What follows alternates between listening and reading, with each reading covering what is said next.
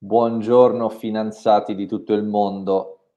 Oggi è venerdì 21 gennaio 2022, per chi non lo sapesse, e io e il Grisa, due bei finanziati, vi vogliamo fare una bella rassegna stampa ad oggetto. Attacco ad Abu Dhabi, il mercato delle carni in USA e le riforme cinesi. Ciao Grisa. Ciao, ciao, vedo che hai studiato. no, stavo, stavo copiando. Stavo copiando, sai, con la DAD è molto più facile copiare. Sti ragazzi, eh sì. secondo me, non si fermeranno. Però ti sgamano subito se, se, se fai così che sbirci. Eh, è un po' evidente la cosa. Va fatto direttamente sullo schermo. Poi, scusa, prima di cominciare, posso dire una cosa? Vai. Io mi ritengo una persona mediamente informata, no? Sì. Comunque, striscia notizia la guardo tutti i giorni.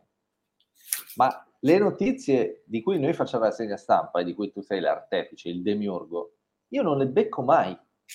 Su, su Striscia la Notizia o sui giornali italiani in generale? In generale, in generale cioè adesso eh, vabbè, da Abu Dhabi. Io lo diciamo tutte le volte, la povertà dell'informazione italiana è terrificante. Dai, vediamo cos'è questo attacco ad Abu Dhabi, perché... Boh.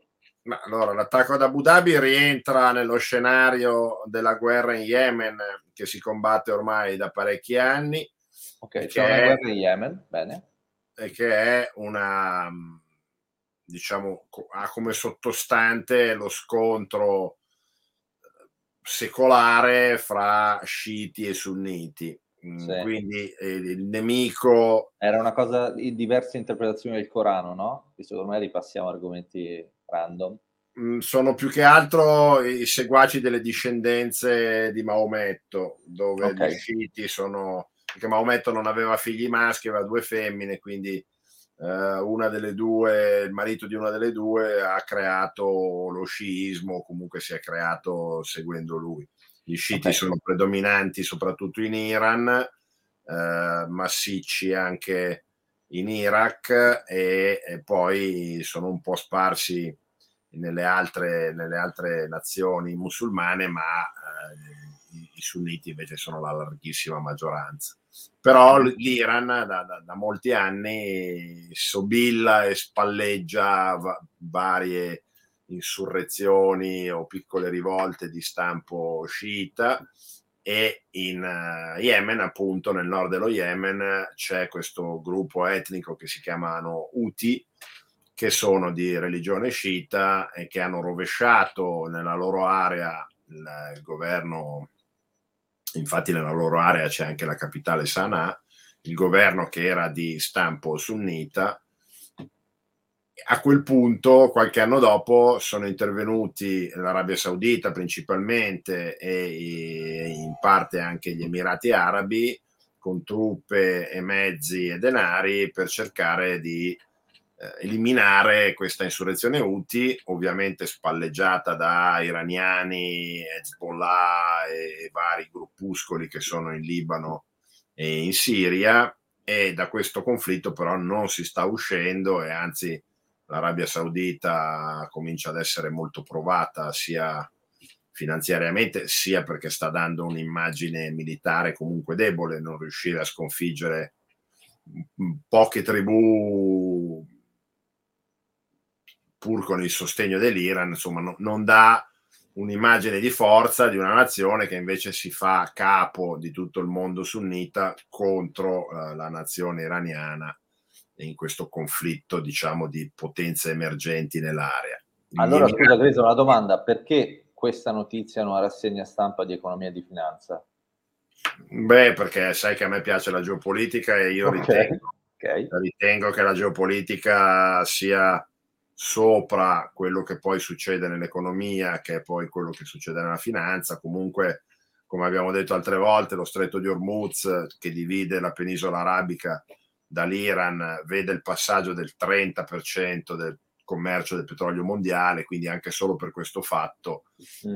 ehm, l'importanza è notevole. Comunque c'è stato un attacco con un drone nella capitale di Abu Dhabi, cosa che non era mai successa, che replica l'attacco che era stato fatto nel 2019 con droni e missili contro invece le piattaforme di estrazione dell'Aramco in, Arabia Saudita. Bisogna dire che in, in Abu Dhabi eh, non, stato, non, sono stati colpiti obiettivi, sono stati eh, colpiti vicino a degli obiettivi e questo fa pensare che il drone fosse eh, in realtà guidato proprio dall'Iran a, a, causa della precisione dell'attacco, che quindi non è stato visto come un errore di tiro, ma come un avvertimento affinché eh, gli emiratini non rientrino nel conflitto yemenita perché ne erano usciti, avevano tolto truppe e eh, diciamo quindi che viene, viene, interpretato in questo modo. Il conflitto okay. eh, poi ha diciamo sotto il profilo politico ha uno sviluppo ulteriore che sta dando molto fastidio anche se per ora è solo sulla carta, cioè una ferrovia che sostanzialmente attraversando l'Iraq e la Siria avrà lo sbocco sul Mar Mediterraneo, la Tachia, che è il porto siriano del Mediterraneo, e quindi in un certo senso eh, collegherebbe l'Iran al Mar Mediterraneo direttamente, passando attraverso due paesi che sono almeno sotto il controllo de- dell'Iran, e cioè eh, Siria, Yemen e Libano, scusa, tre paesi. Eh, quindi questo dà molto fastidio e eh, si riallaccerebbe alla, al sistema cinese del, delle One Belt, eh, di cui si parla meno ultimamente, e quindi farebbe capire che diciamo sarebbe questa, questa cosa ben voluta e magari anche finanziata dalla Cina, quindi potrebbe dare poi molto fastidio anche agli americani. Quindi questi, questo è uno scenario geopolitico con vari sviluppi. Ok, quindi Passiamo... però qui per i finanziati di tutto il mondo il tema è che il prezzo del petrolio potrebbe subire delle... Beh, potrebbe salire ulteriormente, considerato che siamo già a 88 dollari al barile per il WTI americano, quindi siamo già piuttosto in alto, però c'era chi molti mesi fa aveva previsto un quota 100 e ormai siamo molto vicini. Ok. Dal petrolio e dalla, e dalla, geopolitica passiamo a invece un più concreto mercato delle carni negli Stati Uniti, che come sappiamo sono un enorme consumatore mm. di carni di bovini, polli e maiali. E, e qui c'è stata una delle uscite di Biden eh, che poi vengono molto criticate ultimamente, eh, che ha attaccato i quattro più grossi produttori finali di carni, cioè sappiamo che la, gli animali eh, in, in, negli Stati Uniti sono allevati nei, in molti ranch, in molte eh, aziende agricole per quello che riguarda polli, tacchini, eccetera, eccetera. Eh, sono spesso piccoli produttori e però poi chi, diciamo, chi fa l'intermediazione grossa tra la produzione e la vendita nei supermercati sono soltanto queste quattro gigantesche società di cui la più famosa è Tyson Foods, uh-huh. eh, che sono state accusate da Biden e dall'amministrazione democratica sostanzialmente di essere un, un oligopolio che strozza i piccoli produttori e alza i prezzi poi al consumo guadagnando eh, cifre smisurate. Quindi in parte è sicuramente vero e non è un problema solo americano, lo abbiamo visto anche in Italia, per esempio con il problema del latte negli anni dove chi chi ha le mucche, produce il latte, viene strangolato con prezzi, di, latte, sì, sì, con prezzi di vendita microscopici e poi il latte ha un prezzo molto superiore. Stessa cosa anche nella frutta e nella verdura, eh, dove i produttori sostanzialmente, se non sono molto grossi, comunque fanno la fame o quasi, e poi c'è tutto un, una dispersione di marginalità eh, tra trasportatore, grossista, eh, supermercato, eccetera, eccetera. E quindi però anche qui dov'è la notizia dal punto di vista economico?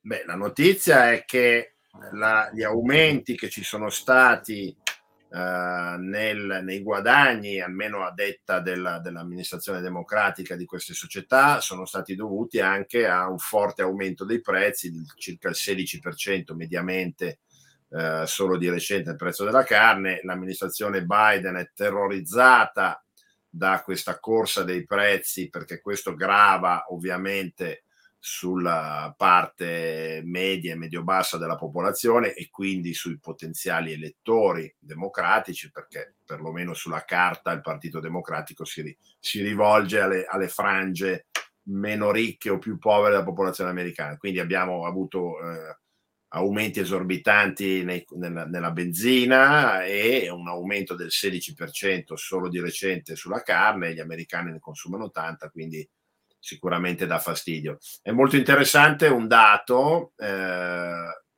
che conferma in parte questa visione eh, dei democratici, cioè che ogni dollaro di eh, carne di bovino 50 anni fa vedeva il 60 centesimi di quel dollaro che rimanevano nelle tasche, diciamo così, di, di, di chi ha ranch, quindi di chi produce, di chi, ha la, di chi alleva la mucca. Oggi sì. quella cifra è scesa da 60 centesimi ogni dollaro a 39 centesimi ogni dollaro, quindi quasi dimezzata.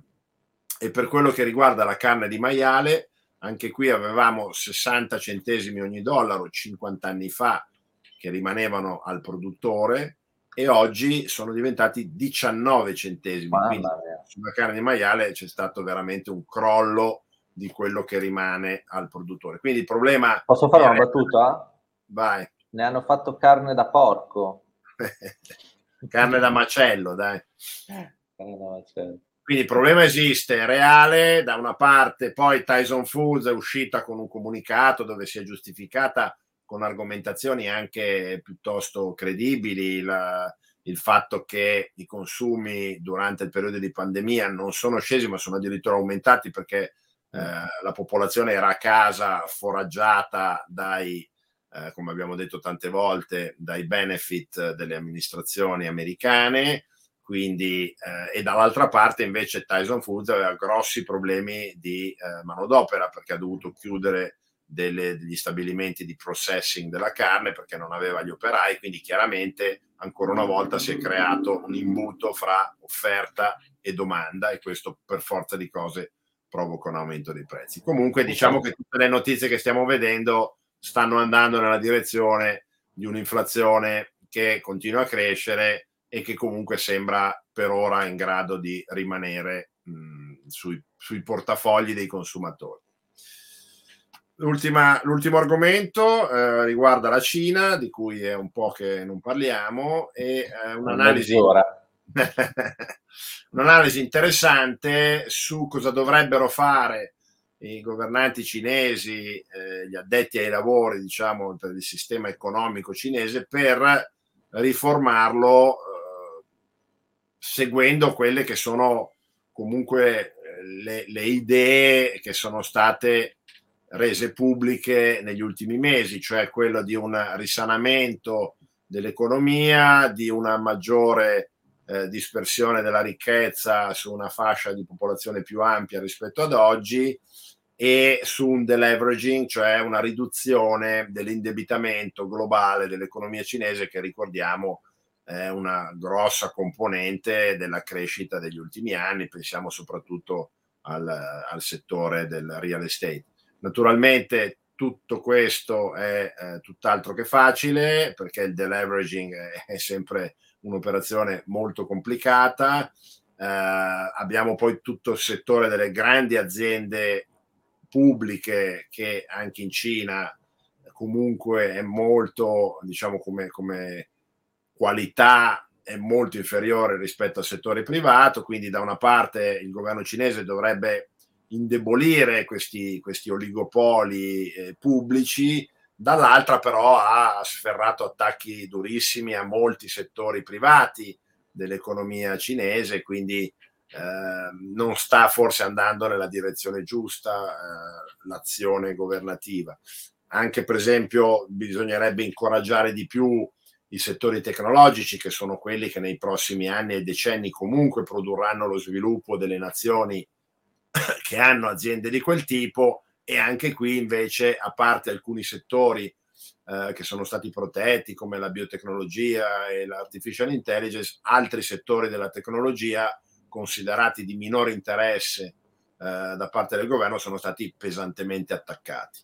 E quindi non sarà facile portare avanti diciamo, questa, questa manovra complessiva che ha anche qui eh, delle, delle, giuste idee, ma in un, in un, sistema che è comunque minato in profondità da situazioni cancerogene, chiamiamole così, senza creare eh, gli, diciamo, gli scossoni sull'economia e quindi sulla società cinese che in genere avvengono quando tu vai a cambiare radicalmente delle situazioni di decenni. Ecco, questo sarà il grande, il grande gioco interno della Cina e forse è quello su cui scommettono i nemici della Cina, americani in primis, cioè che questo gioco non avrà successo e non nei modi che si aspetterebbe Xi Jinping e tutto il suo sistema di potere.